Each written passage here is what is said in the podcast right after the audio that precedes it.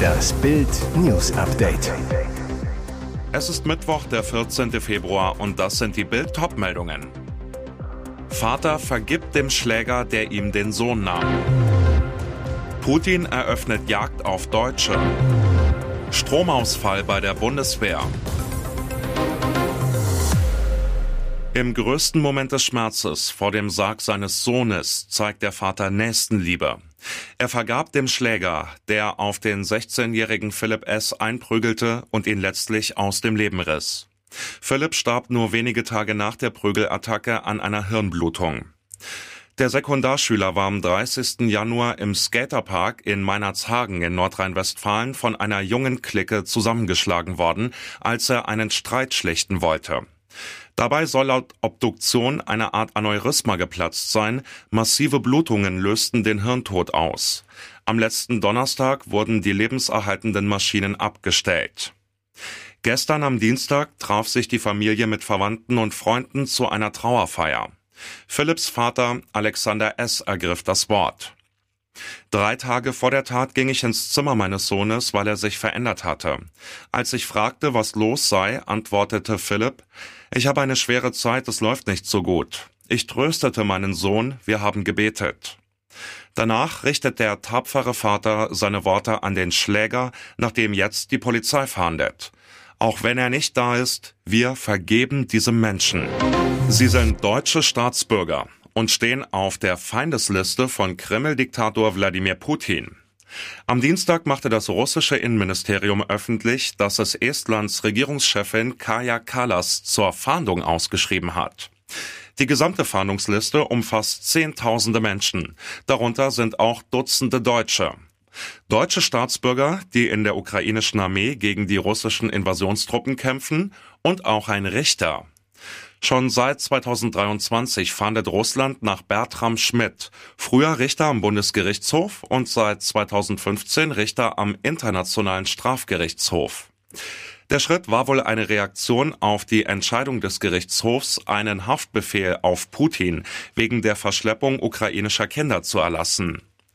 Dazu kommen laut der russischen Nachrichtenplattform Mediasona 14 deutsche Staatsbürger, die in den Reihen der ukrainischen Armee kämpfen und deshalb von Russland auf die Fahndungsliste gesetzt wurden. Deutsche Politiker finden sich nicht auf Russlands Fahndungsliste. Der Großteil der gesuchten Politiker, Ex-Politiker und Beamten kommt aus Lettland und Litauen und natürlich aus der Ukraine. Mysteriöser Stromausfall im Bundeswehrhauptquartier. Über mehrere Stunden gab es im wichtigen Bundeswehrstützpunkt Bonn-Harthöhe, erster Dienstsitz des Verteidigungsministeriums, keinen Strom. Brisant, auch die Notfallversorgung versagte. Eigentlich sollte die im Ernstfall einspringen. Auf Bildanfrage bestätigte eine Bundeswehrsprecherin, dass es am 12. Februar, also am Montag, zu einer Störung einer Mittelspannungsverteilung gekommen sei. Dies habe zu einer zeitweisen Beeinträchtigung der IT-Services der Bundeswehr geführt. Und die externe Kommunikation des Stützpunktes in Bonn und des zweiten Bundeswehrdienstsitzes im Bendlerblock in Berlin seien erheblich eingeschränkt gewesen.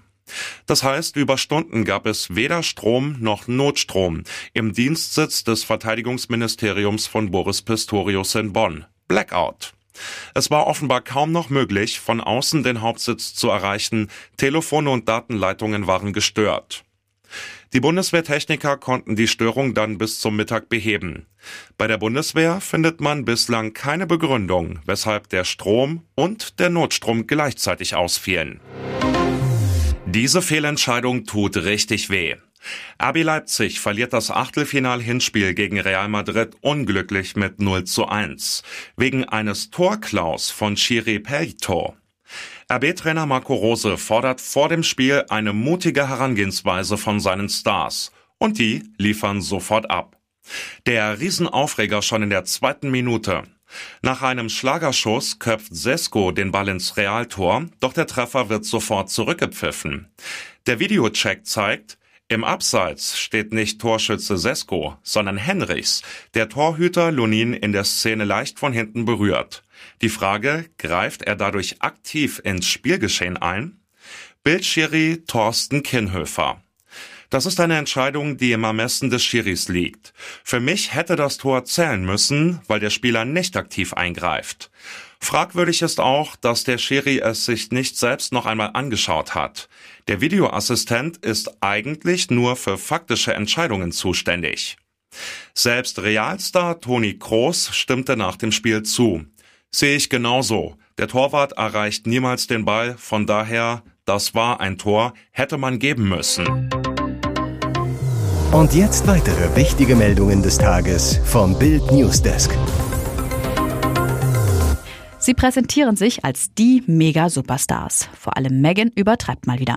Die Sussexes strahlen in die Kamera, Meghan im eleganten Kleid, Prinz Harry im Anzug. Sie applaudieren, lachen, im Hintergrund schemenhaft eine Menschenmenge. So sieht die neue Startseite der Homepage der beiden aus. Das Paar hat seinen Internetauftritt überarbeitet und feiert sich dort in Superlativen. In England sorgt das jetzt für Aufregung. Wegen der protzigen Art der Inszenierung und wegen des Timings. Denn Harrys Familie hat gerade mit heftigen Problemen zu kämpfen. Vater Charles hat sich wegen seiner Krebserkrankung aus der Öffentlichkeit zurückgezogen. Harrys Bruder William müsste nunmehr einspringen, kann das aber nicht. Er muss Ehefrau Kate beistehen, die sich derzeit von einer schweren Unterleibsoperation erholt. Und genau zu diesem Zeitpunkt stellen sich Harry und Meghan auf ihrer Webseite als die royalen Macher dar. Ein Superlativ nach dem anderen, besonders bei Meghan. Die Biografie der Ex-Schauspielerin umfasst auf der Seite elf Absätze, die von Prince Harry bleibt bei sechs. Es wirkt wie ein Arroganzanfall. Und obwohl Harry und Meghan die Monarchie so kräftig kritisieren, 2020 aus der Königsfamilie austraten, nutzen sie für ihre kommerziellen Tätigkeiten ihren royalen Status. Die Homepage heißt nicht mehr Archwell, Name der Stiftung, sondern Sussex. Das Wappen steht klein, aber ganz oben auf der Seite. Das kritisieren in England unter anderem die Zeitungen Daily Mail und Mirror. Mit viel Bargeld ist bald Schluss. Bezahlen können Asylbewerber und Flüchtlinge künftig meist nur noch mit einer aufgeladenen Geldkarte. Das Ziel ist klar, die Karteninhaber sollen etwa daran gehindert werden, weiterhin Bargeld an Familie oder Freunde in den Heimatländern zu transferieren. Bundesweit soll die Bezahlkarte erst im Laufe des Jahres kommen. Hamburg ist dafür weiter. Ein Pilotprojekt soll bereits in wenigen Tagen starten. Noch im Februar sollen die ersten Bezahlkarten in der Hansestadt ausgegeben werden. Das Pilotprojekt befinde sich in letzten Abstimmungen, sagte der Sprecher der Sozialbehörde. Damit sollen Asylbewerber einen Teil der staatlichen Leistungen als Guthaben erhalten und nicht mehr als Bargeld. Laut Sozialbehörde bietet die Prepaid-Karte auch Vorteile für Leistungsbezieher, etwa wenn sie kein eigenes Bankkonto haben. Und es wird weniger Bürokratie geben. Die bezirklichen Zahlstellen sollen entlastet werden. Ob nur Asylbewerber oder auch andere Bezieher von Sozialleistungen die Karte erhalten sollen, wollte der Sprecher nicht sagen. Und wo genau und wofür sollen die Geldkarten eingesetzt werden? Auch dazu keine Antwort aus der Sozialbehörde. Es solle weiterhin auch die Möglichkeit geben, damit Bargeld abzuheben, aber eben nur bis zu einem Höchstbetrag. Der werde noch festgelegt. Der US-Senat hat für ein milliardenschweres Hilfspaket für die von Russland angegriffene Ukraine gestimmt. Nach wochenlangen Verhandlungen verabschiedete die Parlamentskammer am Dienstagmorgen einen entsprechenden Gesetzentwurf, der nun ans Repräsentantenhaus geht.